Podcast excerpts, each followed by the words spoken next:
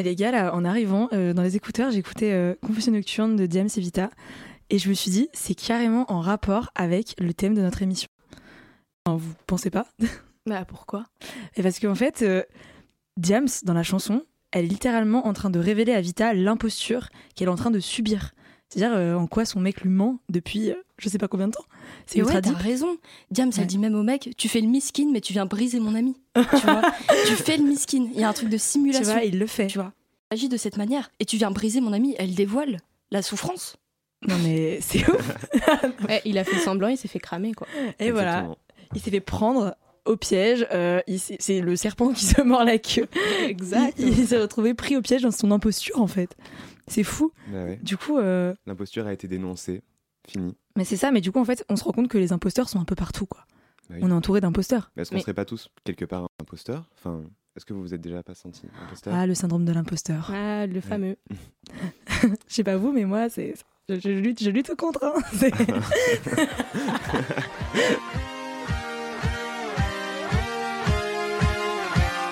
Bienvenue dans Radiopium, votre dose d'opium philosophique. Vous nous écoutez sur Radio Campus Paris, sur le 93.9 FM. L'homme refuse le monde tel qu'il est, et pourtant, il n'accepte pas de lui échapper. Être femme, ce n'est pas une donnée naturelle. C'est le résultat d'une histoire. Il n'y a pas un destin biologique, psychologique, qui définisse la femme en tant que telle. Cet amour-passion est effectivement un amour qui souffre. Vous écoutez Radiopium et aujourd'hui, on va parler imposture. Alors avant d'aborder le sujet et de rentrer dans le vif du sujet, j'aimerais quand même préciser que l'équipe de Radiopium s'est agrandie et on a désormais, pour accompagner Maëlle et moi-même, Anthony et Élise. Bonjour. Bonjour. Voilà, donc on est ravis d'accueillir dans la team. Et donc, afin d'éviter en fait, qu'ils ne se sentent comme des imposteurs au sein d'un studio qui leur est étranger, on a décidé de combattre le mal par le mal en décortiquant tous ensemble la notion d'imposture, de sorte à ce qu'aucun syndrome de l'imposteur ne puisse émerger au sein de cette équipe. Et donc, qu'est-ce que l'imposture, direz-vous ?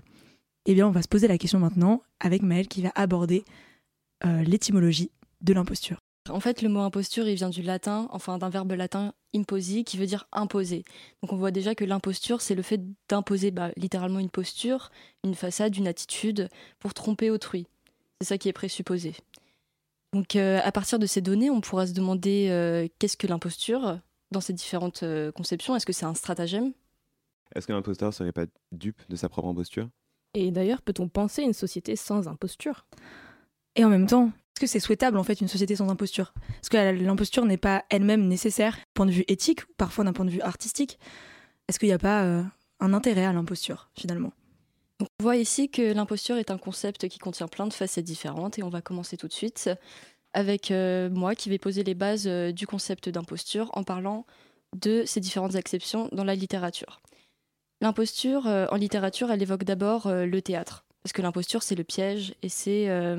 le quiproquo, en fait. La définition d'imposture, c'est d'abord le fait de mentir sur son identité et généralement tromper ou profiter de quelqu'un. L'imposture, il use généralement de simulacres pour travestir sa nature. Dans ce cas-là, dénoncer une imposture consistera à lever le voile sur cette nature et à déceler les mécanismes qui sont mis en œuvre. On peut vraiment parler de mécanisme, en fait, parce que l'imposteur, il va mettre en œuvre différents moyens pour tromper les autres et arriver à ses propres fins. Donc on voit déjà qu'il y a quelque chose d'assez machiavélique dans le fait d'être un imposteur. Généralement, ces moyens convergent vers la constitution d'une nouvelle identité, comme on l'a dit, et ils peuvent être autant matériels, à travers notamment les masques, les costumes, qu'immatériels, notamment avec une rhétorique trompeuse, mensongère ou encore des techniques de manipulation. La figure de l'imposteur, elle est très importante dans la littérature d'intrigue parce que l'imposture, c'est ce qui va constituer un obstacle dans le schéma narratif, c'est ce qui va créer un élément perturbateur et donc rendre l'histoire intéressante. Et c'est généralement parce que les fins de l'imposteur sont rarement bienveillantes qu'elles s'opposent à celles du héros. Il y a alors donc une confrontation qui s'esquisse grâce à l'imposteur. Et alors le dénouement satisfaisant, du moins classique, dépendra de la capacité du héros à démêler les pièges de l'imposteur et d'arriver à ses propres fins, généralement bienveillantes. Parce qu'un héros, c'est généralement bienveillant. Voilà, dans... l'acception classique du terme. Je vais vous parler d'une pièce que généralement les gens connaissent parce qu'ils l'étudient au collège, et c'est peut-être même la première pièce de théâtre qu'on étudie, c'est Knock, de Jules Romain. Et quand Knock est affecté pour la première fois en tant que médecin à Saint-Maurice, c'est-à-dire un village où personne n'est malade, il est assez déçu, il est assez dégoûté, on n'a pas eu foi en lui, on l'a vraiment mis quelque part où il servirait à rien. Et c'est à ce moment-là, via la déception, qu'il va décider de devenir un charlatan et de devenir un médecin charlatan dont le but sera de gagner de l'argent et de la notoriété pour se venger de cette douloureuse affectation qui vit très mal. Et en fait, cette pièce met en scène beaucoup de procédés comiques par lesquels Knock va tromper ses patients, autant par la gestuelle que par le langage. Il va mettre en place des néologismes médicaux qui n'ont pas vraiment de sens, il va les tromper, il va tenter de les impressionner. Et tous ces patients qui ne sont pas malades sont assez simples sur le plan psychologique. Le seul vrai personnage, en fait, c'est Knock. Et là, on voit déjà que ce qui s'esquisse ici, c'est une critique de l'autorité du médecin. L'autorité intellectuelle du médecin face aux patients, aussi crédules les uns que les autres. Et lui, Knock, il aura une capacité à les manipuler. Et ce sera vraiment très très simple pour lui. Et ce que l'auteur dénonçait ici, en fait, c'était la soumission de la société moderne à l'idéologie et à l'autorité, notamment de la médecine, mais en général des professions intellectuelles. Il y a une phrase qui est très importante dans la pièce et qui ressort notamment dans les médias au moment de la réception de la pièce, qui est « Les gens bien portants sont des malades qui s'ignorent ». Et ça, c'est vraiment la rhétorique trompeuse dont on parlait tout à l'heure, le moyen immatériel de manipuler les gens afin d'arriver à ses propres fins. Et ici, Knock, son objectif, c'est de s'enrichir. Il y arrivera très bien.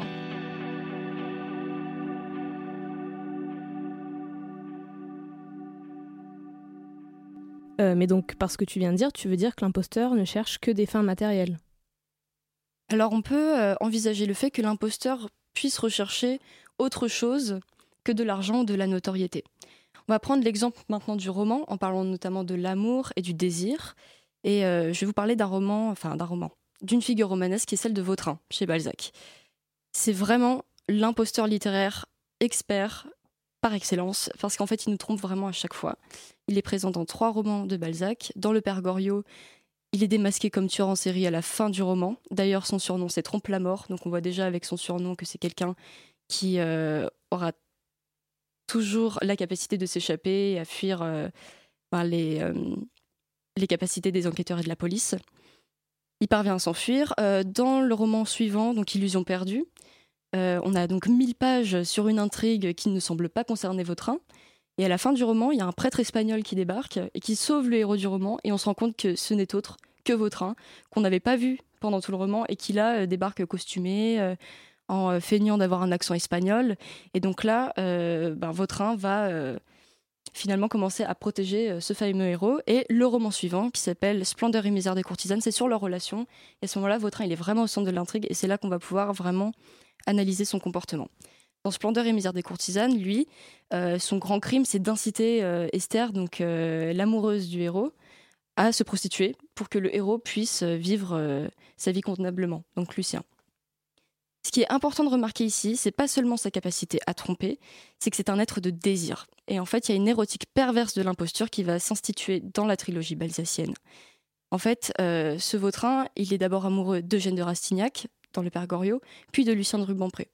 Mais la différence entre les deux, au-delà d'être des jeunes hommes qui débarquent de la province à Paris, c'est qu'il y en a un qui est naïf, l'autre qui l'est pas. Et c'est Lucien qui est naïf, qui va tomber entre les mains de Vautrin. Et en fait, dans toute cette histoire, c'est le caractère transgressif de l'homosexualité du personnage qui va s'exprimer dans sa marginalité, sa criminalité. Autrement dit, Vautrin, c'est un criminel pervers, et ces 2 dénominations renvoient clairement au statut de l'homosexuel de l'époque. Je ne sais pas quelle est l'intention de Balzac derrière ça, si c'est une vraie dénonciation ou si c'est juste un constat, parce que ça reste un analyste, c'est le médecin des passions, quoi. Donc on ne sait pas vraiment ce que lui en pense directement. Mais en tout cas, l'homosexualité de Vautrin, elle apparaît comme un mal-être et un obstacle à l'épanouissement de ses désirs. Et cette logique du désir mimétique, on la retrouve chez René Girard, qui est le philosophe du désir. Et en fait, dans son œuvre « Mensonges romantiques et vérités romanesques », il va décrire ce triangle du désir. Et ce triangle implique d'abord un sujet qui désire, un objet désiré et un médiateur. Là, en l'occurrence, dans ce qu'on a décrit dans le roman « Splendeur et misère des courtisanes », c'est que Vautrin organise toute la vie de Lucien. il lui aménage une vie confortable. Et en fait, Vautrin, ce qu'il désire, c'est la vie de Lucien, à travers Lucien. Et c'est pour ça qu'il deviendra aussi problématique avec Lucien, hein, parce qu'ils ont quand même quelques années d'écart et qu'il est clairement manipulateur. En fait, la vie normale et de bonheur de Lucien, c'est la seule chose qu'il veut vraiment. Et on voit ici, grâce à ces exemples de littérature, que l'imposture est justifiée par un manque d'être et un manque d'accomplissement personnel. Ce que je trouve intéressant, Maëlle, avec ce que tu viens d'évoquer, notamment par la figure donc balsacienne de cet homme de religion qu'est Herrera, c'est que l'imposture, ça constitue une tromperie par l'acte, par le discours. Lorsque Lucien de Rubempré est sur le point de se suicider, l'abbé Herrera arrive et lui promet tous les fastes de la vie parisienne pour un retour dans ce monde de l'apparaître. L'imposture, ce serait donc cette attitude par laquelle je trompe autrui sur ma personne, sur le caractère que je m'attribue. Il y aurait donc une confusion entre l'être et le paraître. L'être, ça pourrait renvoyer à cette essence, à celle de l'individu, à ce donné ontologique premier, fondamental, qui se trouverait éventuellement subsumée sous cette imposture, qui serait, elle, du côté de l'apparaître et de la sphère de cette apparition à l'autre. Il y aurait une subsomption à cette réalité ontologique première, on substituerait un masque, celui du personnage, que j'utilise pour apparaître aux autres. Et on pourrait se demander, mais en fin de compte, quelle est la relation entre cette identité première et une imposture, s'il n'y aurait pas une coïncidence de l'un à l'autre, ou bien si on est dupe, en fin de compte, de notre propre imposture. L'imposture, elle apparaît d'abord comme un palliatif, il me semble. Elle vient combler une réalité en manque d'être, une déficience ontologique. Et donc par l'imposture, je me fais autre, d'où naît une scission. C'est d'ailleurs ce que dénonce Pascal, ou du moins ce contre quoi il met en garde, dans le premier des trois discours sur la condition des grands. Il y a une expérience de pensée qui est très intéressante, qui permet, selon Balzac, d'entrer dans cette véritable connaissance de notre condition. Imaginez-vous donc un homme qui est jeté sur une île déserte par une tempête. Île dont les habitants sont en peine de trouver un roi. Et il se trouve que cet étranger ressemble fort, à la fois de corps et de visage, à ce roi-là. Et il est pris pour le roi de ce peuple. Et dans un premier temps, il ne sait pas vraiment quel parti prendre, puis se résout à suivre sa bonne fortune, et reçoit les honneurs et les respects qui lui sont dus et se laisse traiter en roi. Sauf qu'il a bien conscience, en réalité, de cette imposture-là. L'imposteur se sait tel. D'une part, il agit en roi, mais de l'autre, il sait très bien qu'il n'est pas roi, a conscience de son imposture et du fait qu'elle n'est en réalité que le concours d'un favorable hasard et de circonstances qui l'ont conduit jusqu'à cette position-là. Tout n'est qu'apparence, en réalité. L'imposteur trouve sa place dans l'illusion, il y a une absence de réflexivité, et l'illusion peut aller jusqu'à s'ignorer elle-même, on pourrait dire. Pascal écrit, en parlant donc de ce roi complètement fantoche, que, je cite, « Il cachait cette dernière pensée, donc sous-entendu celle de sa véritable nature, et il découvrait l'autre, donc celle de la royauté. C'était par la première qu'il traitait avec le peuple, et par la dernière qu'il traitait avec soi-même. » Donc il s'agit d'être vigilant de cette forme de précarité ontologique d'un individu qui est divisé entre deux réalités. Mais du coup, est-ce qu'on ne pourrait pas dire que l'imposteur est dupe de sa propre imposture, au vu de ce que tu viens de dire? En effet, on pourrait se demander si ce palliatif qui était l'imposture ne pourrait pas devenir une forme de supplétif. On supposerait donc moins une coexistence de l'imposture avec un fond ontologique premier, mais bien plutôt une forme de rivalité au travers de laquelle l'imposture l'emporte. Le sujet apparaît aux autres, aussi bien qu'à lui-même, au travers de son personnage et par son masque. Il est prisonnier d'une boucle d'hyper-réflexivité de laquelle il ne parvient pas à s'extraire. Et cette dualité, c'est celle du schise, d'une conscience, par laquelle la réalité n'est que faux semblant. En bref, tout n'est plus qu'artifice pour l'imposteur. Pensée-là, elle pourrait rejoindre celle de la double postulation que Sartre attribue à Baudelaire, donc dans son essai Baudelaire. Et donc, le sujet serait le support de deux représentations différentes. L'une, admettons, améliorative et l'autre péjorative dans une dimension évidemment morale. On pourrait penser à cette phrase de Baudelaire, donc dans Mon cœur mis à nu, qui est son journal, où il écrit « Il y a dans tout homme, à toute heure, deux postulations simultanées, l'une vers Dieu, l'autre vers Satan. L'invocation à Dieu ou spiritualité est un désir de monter en grade, celle de Satan ou animalité est une joie de descendre. » Ici, l'individu apparaît comme traversé donc, par cette tension qui résulterait de deux forces opposées. et aboutirait à cette forme de destruction de ce sujet en tant que donné ontologique premier. Le sujet, c'est d'un être écartelé qui finit en fin de compte par s'extérioriser. Il ne vit plus que dans l'élément du dehors. Ces différentes manifestations extérieures, alors aussi bien des actes langagiers, des actes physiques, lui permettent de s'offrir au regard étranger dans cet élément du dehors. Et plus encore, il se présente à ses propres yeux sous le signe de la dissociation de cette identité. C'est un dédoublement qui l'amène à se faire objet pour lui-même et donc à se parer, à se peindre et à s'auto-contempler quelque part, non plus comme ce qu'il pouvait être, mais comme un personnage. Et donc, en vivant dans l'élément de l'extériorité, l'imposteur devient prisonnier de sa propre facticité. Mais qu'advient-il quand l'imposture éclate et qu'il la démasque à ce moment-là ? En effet, à la fois dedans et dehors, le sujet est objet et témoin pour lui-même. Et tel est le cas du personnage de Keane, personnage éponyme de la pièce réécrite par Sartre, mais à l'origine de Dumas. En effet, il y a une très bonne définition de ce qu'est l'acteur. Alors, c'est le personnage du prince qui la donne. Pour lui, l'acteur n'est qu'un mirage. Et c'est par la naissance d'un sentiment amoureux que Keane va s'extraire de l'imposture et de cette dissymétrie entre le joué et le vécu. À l'acte 1 scène 5, il se demande, et quelquefois je me demande si les sentiments vrais ne sont pas tout simplement des sentiments mal joués. Keane est prisonnier de son rôle et ne parvient pas à s'en extraire. Il y a cette auto-réflexivité qui l'emprisonne. Je m'explique, il est personnage, il joue Othello, mais Keane ne lui dit pas qu'il est lui-même Keane en train de jouer Othello, et donc un autre personnage qui jouerait Keane jouant Othello, et ainsi de suite. Il n'y a jamais de vérité, c'est toujours une impossibilité de rejoindre son propre fond. Donner l'imposture, on pourrait se dire que les hommes, quelque part, se bercent d'illusions et se complaisent dans cela. À l'acte 2, Keane montre bien la nécessité. Il dit qu'on ne joue pas pour gagner sa vie, qu'on ne joue pas non plus pour se connaître, non pas pour la vérité, mais parce qu'on deviendrait fou si l'on ne jouait pas. Mais l'imposture, en réalité, s'avère vide. Elle n'a pas de réalité, elle est sans fond, elle est néant. Keane dit de lui-même qu'il est un pistolet chargé à blanc, je cite, « Il fait du bruit, mais pas de mal. ». Tant que pistolet chargé à blanc, ses actes se trouvent pris dans une facticité de laquelle il ne parvient pas à s'extraire, ils n'ont aucune portée. Le retentissement est creux. À la différence, on pourrait penser au prosateur de Sartre, dont les mots sont des pistolets chargés, lorsqu'il parle, il tire. Ce vide ontologique est fort décevant, parce qu'on s'enferme dans l'imposture, mais on ne parvient pas vraiment à accepter la réalité telle qu'elle est. Elle-même est décevante. Il y a une déception, la réalité s'avère bien pauvre. Comme Baudelaire, on pourrait préférer des décors de théâtre à des paysages, étant donné que ces choses sont infiniment plus près du vrai. Keane passe d'un soleil peint sur une toile, celle de l'arrière-scène, à un astre véritable qui est la morne lumière selon lui.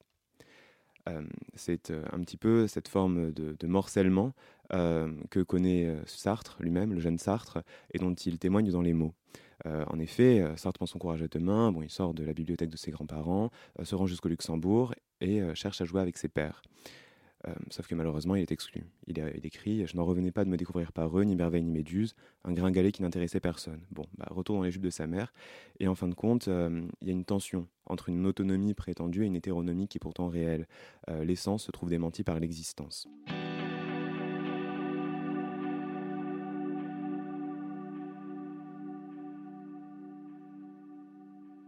On pourrait se demander si on ne pourrait pas dépasser un tel constat, si l'imposteur, lorsqu'il se démasque, se trouve condamné à se trouver fragmenté dans les raies d'un personnage lui-même sujet à une dynamique de morcellement, ou bien si, ni palliatif ni supplétif, l'imposture pourrait être envisagée comme ce qui complète, ce qui vient s'additionner à ce donné ontologique premier, fondamental, non plus d'un rapport de subsomption, mais plutôt de création.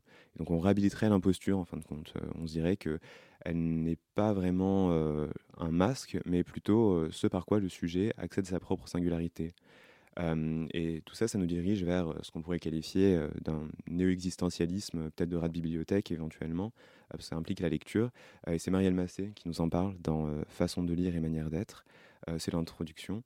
Et donc de même que Sartre, en fin de compte, lit les aventures de Pardaillan et se rêve héros, de même que dans la recherche, celui qu'on pourrait appeler Marcel s'engage tout entier dans un effort existentiel et littéraire, eh bien, la lecture consisterait en des formes qui seraient des forces textuelles qui permettent au sujet de se créer, d'en venir à une forme de civilisation de son existence.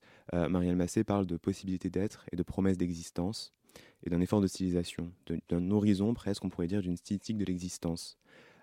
Et tel est ce que Balzac affirme dans la théorie de la démarche en disant qu'en fin de compte, cet homme de la modernité, il est privé d'une définition substantielle de lui-même et pourtant doit répondre à l'injonction de créativité qui diffuse tout en risquant de donner une idée particulière de lui-même.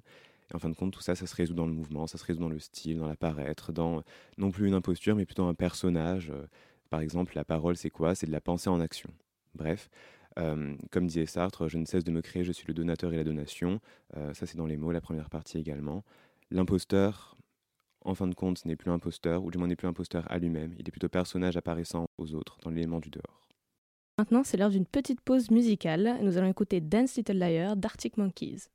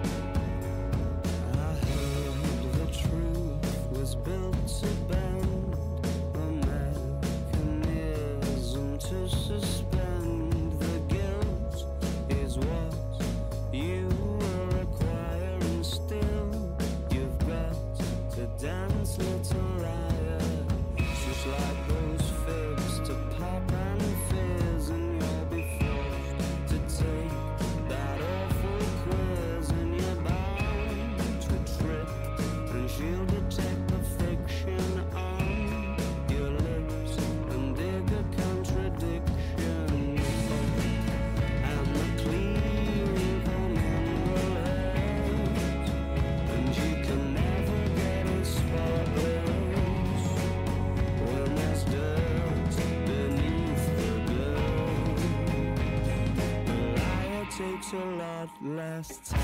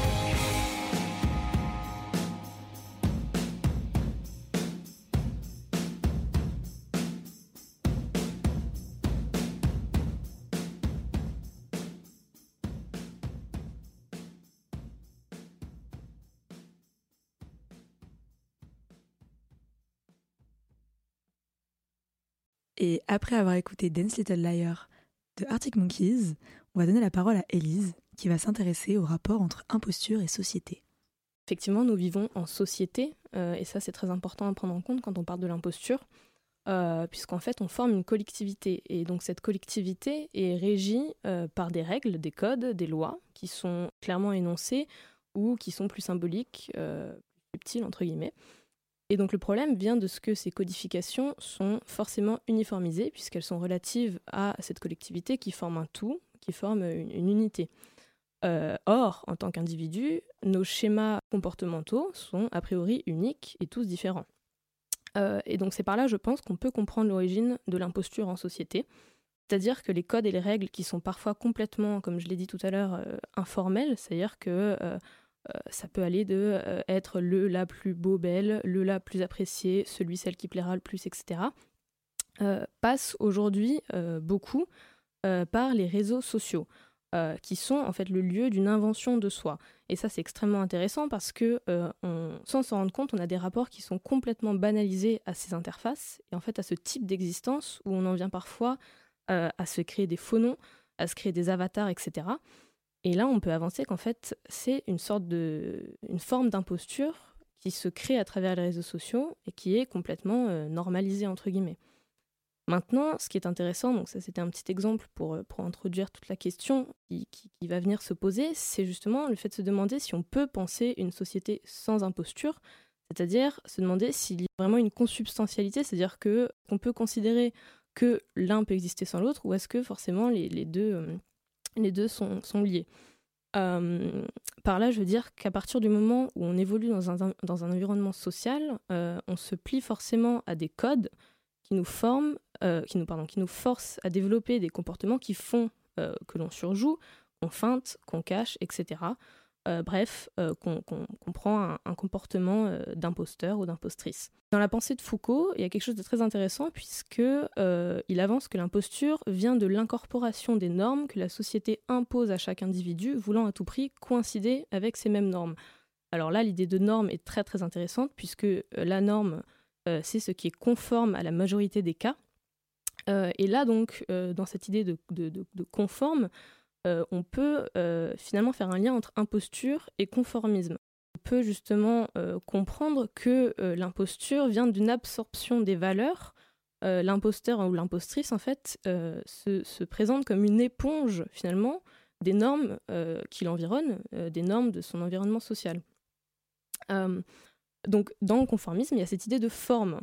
Et pareil, encore une fois, elle est très très intéressante ici. La forme, le fait de pouvoir prendre toutes les formes possibles, c'est, à mon sens, une des caractéristiques premières de l'imposteur ou de l'impostrice. Et donc, dans cette idée de forme, il y a aussi cette idée de masque, donc de costume, pour jouer un jeu un peu théâtral ou un jeu social. Et ici, il y a une expression qui m'a particulièrement marquée et qui me semble vraiment... très bien s'appliquer à la question de l'imposture en société, qui est celle de jouer son rôle. Effectivement, donc on a tous des costumes pour jouer à différents jeux sociaux, que ce soit auprès de la famille, des amis, dans des interactions professionnelles, etc. Et pourtant, on sait bien tous, presque intimement, que ces masques ne sont pas forcément ce qu'on appelle notre personnalité, ou en tout cas qu'il y a plus à tout ça, qu'il y a plus derrière.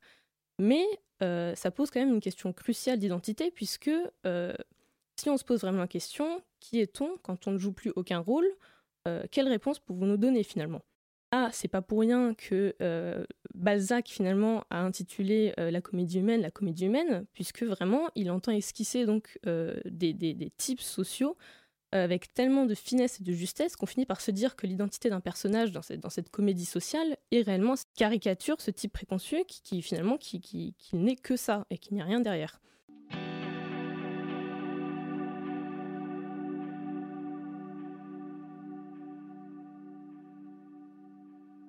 On vient justement à parler de cette question un peu intime de l'imposture, qui est le sentiment d'imposture, ou plus communément appelé le syndrome de l'imposteur, que tout un chacun peut éprouver.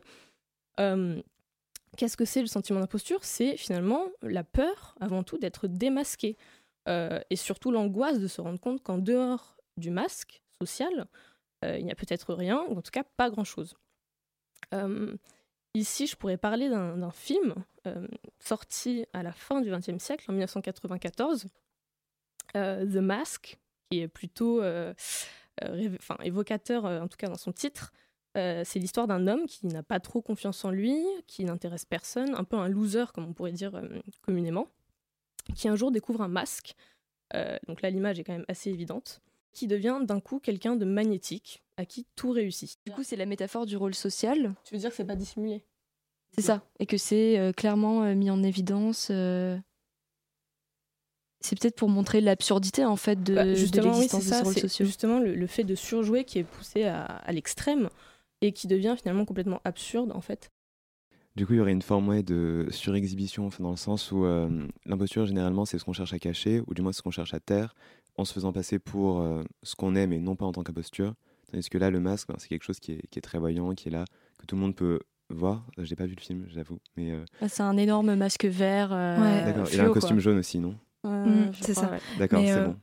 Ouais, du coup, il y aurait presque une forme de revendication dans le fait de porter ce masque-là et genre le fait de se réapproprier un peu l'imposture et d'en faire quelque chose de caricatural et d'amusant. Parce qu'en vrai, ce film est très drôle quand on se penche vraiment dessus. Et du coup, c'est intéressant de se dire que l'imposture peut devenir une sorte d'outil comique aussi, assez puissant. Bah oui, c'est le principe même, je pense, d'un masque. Et puis... du masque au théâtre, je crois que tu en as parlé un petit peu tout à l'heure, Maëlle, c'est justement, oui, toujours dans le jeu, quoi. C'est toujours cette idée-là.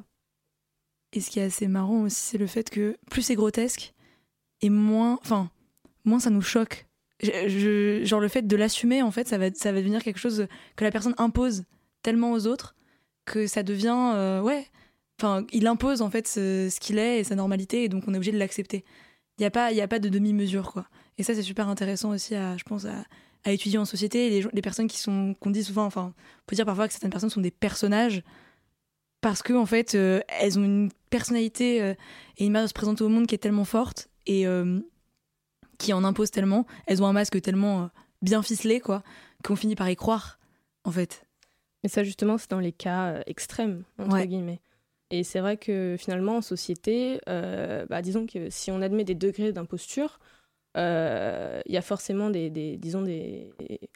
degrés très faibles d'imposture où tout le monde, si vous voulez, peut être sujet à ça. Et disons qu'aujourd'hui, un truc que je remarque pas mal dans une société comme la nôtre, c'est qu'on est sans arrêt en train de se vendre.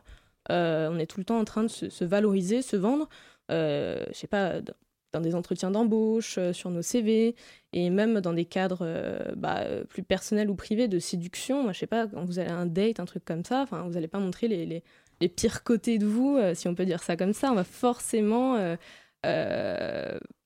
jouer notre rôle pour plaire, quoi.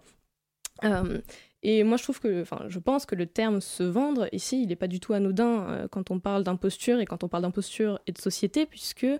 il s'applique assez bien à la logique globale de notre système social aujourd'hui, qui est capitaliste. Mais du coup, on a l'impression que être dans l'imposture, ça nous enferme dans une vision qui est quand même très pessimiste. Et est-ce qu'à partir de là, on ne pourrait pas se demander si l'imposture pourrait s'avérer profitable à celui qui s'avère être imposteur ? Eh ben, si, justement. Alors là, je vais avancer quelque chose qui peut être un petit peu contre-intuitif. Mais on pourrait avancer en fait que l'imposteur ou impostrice est une victime des normes sociales. Alors je m'explique, en fait les normes, comme je l'ai plus ou moins un peu évoqué avant, sont pas nécessairement profitables à tous, parce que tout le monde justement ne peut pas coïncider avec elles. Chacun est différent, et en fait c'est là où l'imposture naît, dans le sens où elle devient un moyen d'adaptation pour un individu à un environnement qui en demande trop à cet individu, c'est-à-dire que... on demande à une personne d'être ce qu'elle n'est pas et ce qu'elle ne peut pas être, en l'occurrence. Mais elle lui demande illégitimement. Donc en fait, là, l'imposture devient une sorte de solution, un antidote, un remède à cette oppression, entre guillemets, si on peut dire, des conventions sociales. Du coup, moi, j'ai un peu décidé, là, dans cette dernière partie, de me faire l'avocat du diable, en fait. Je me suis dit, nuançons le tableau que nous venons de peindre en redorant un peu le blason de notre ami l'imposture. Et oui, vous m'avez entendu... L'imposture pourrait être considérée comme notre bonne amie. Parce que, en fait, je suis persuadée qu'elle nous accompagne au cours de nos vies et qu'elle nous aide parfois à limiter les dégâts, notamment dans certaines interactions sociales.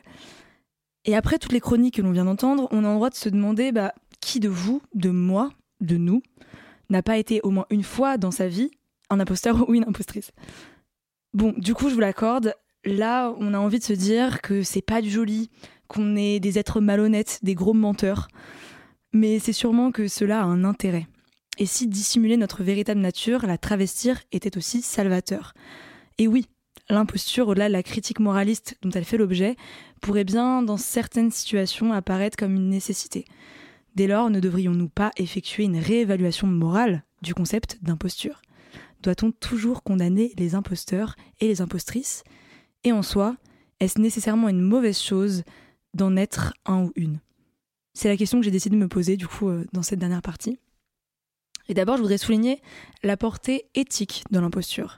Alors ok, ça paraît pas évident comme ça, parce que, comme les autres l'ont souligné, un imposteur, c'est d'abord quelqu'un qui se cache derrière des mensonges, qui change d'identité, voire même qui en usurpe une autre. Du coup, l'imposture, c'est avant tout un manque de sincérité et un masque, certes, une dissimulation, une forme de simulacre de réalité. Et d'ailleurs, Lévinas le souligne dans Totalité et Infini, parce qu'il considère que l'imposture, c'est une rupture du lien éthique établi entre deux individus, parce que l'imposteur ou l'impostrice fait défaut à la confiance que autrui lui a accordée. Et en cela, il ou elle n'honore pas la responsabilité qu'il a envers l'autre, qui est d'être entièrement honnête et transparent sur ce qu'il ou elle est. Mais cette transparence éthique, c'est-à-dire cette honnêteté sans limite envers autrui, n'est-elle pas, en plus d'être impossible, parfois source de désagréments ? Et a-t-on toujours besoin d'être sincère envers autrui ? Pour des raisons éthiques, parfois aussi, on pourrait avoir l'impression qu'il est mieux de mentir sur qui on est, de bâtir une imposture. On pourrait alors mentir pour de bonnes raisons. Peut-on donc monter une imposture intentionnellement et moralement bonne ?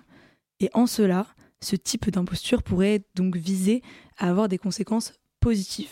Et donc on va se pencher là sur la conception de Schopenhauer dans Le Monde comme volonté et comme représentation, qui établit une distinction assez intéressante entre le mensonge égoïste et le mensonge altruiste. Et donc en fait ici il y a l'idée que le mensonge n'est pas nécessairement motivé par des intentions malveillantes, l'idée que la sincérité totale en fait n'est pas possible au quotidien et que parfois il est nécessaire de mentir, peut-être même parfois pour le bien de soi, pour son bien et pour le bien des autres. Et donc en fait, Schopenhauer constitue une sorte de philosophie utilitariste qui se concentre d'abord sur les conséquences des actions en tentant de les anticiper et en fait le but c'est de maximiser le bonheur en fait. Le mensonge peut servir ici en fait à prévenir des dommages graves ou à promouvoir le bien-être global. Le but de Schopenhauer ici c'est de nous montrer que le mensonge peut avoir une portée positive et parfois vraiment une concession nécessaire. Il est nécessaire de mentir. Et donc en fait, on peut rapporter cette analyse du mensonge au concept d'imposture, perçu comme un mensonge en fait au sujet de qui l'on est. Alors on peut dire parfois qu'on est obligé en fait d'être un imposteur ou une impostrice et que cela peut même faire de nous quelqu'un d'altruiste.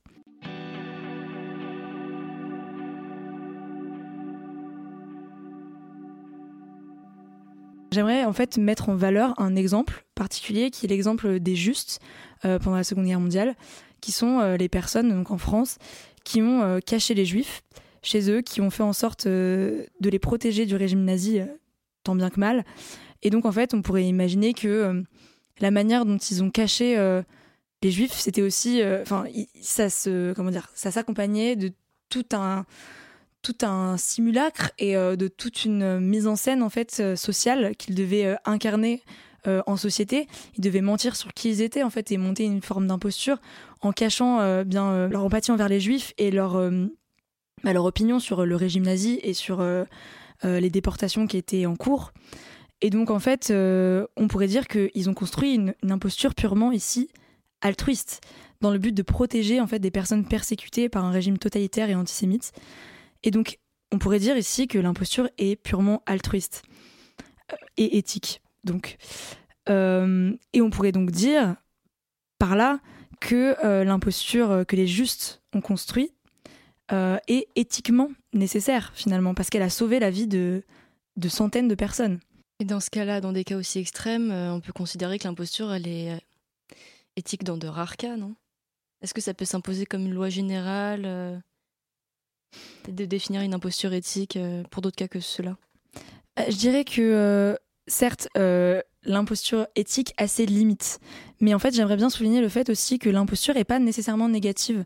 Et que, au-delà de la conception éthique que l'on peut en avoir, l'imposture peut aussi peut aussi être artistique, se révéler, en fait, avoir une portée esthétique et artistique particulière qu'il est nécessaire de souligner, je pense, parce qu'en fait l'imposture n'est pas nécessairement une manipulation et elle n'est pas nécessairement non plus subie, parce que en fait elle peut aussi être conscientisée par la personne qui est un imposteur ou une impostrice, et être même conscientisée entre guillemets par la personne qui, même si, bon, je vais faire un néologisme, mais la personne qui est impostée, entre guillemets, donc la personne qui, entre guillemets, subirait l'imposture.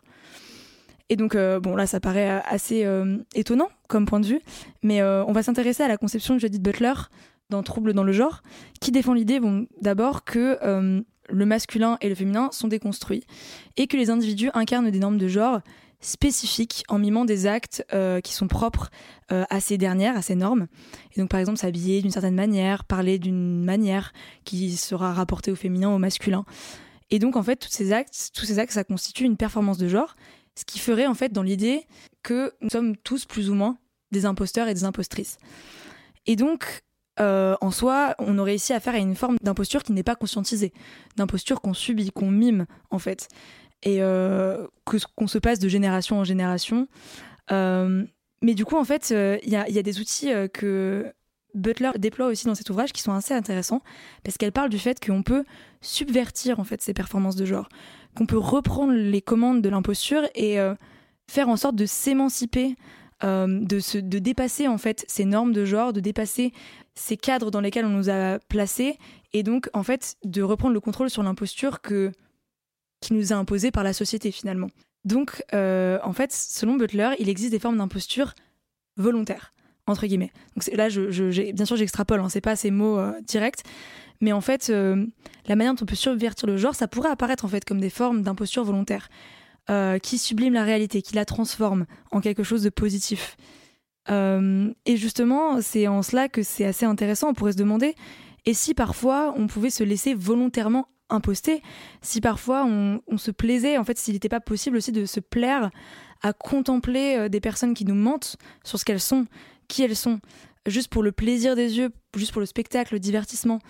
Et en fait, plus encore, et si ce divertissement, en fait, cette imposture à laquelle on assiste, si elle ne pouvait pas être en fait nécessaire dans sa capacité à sublimer la réalité.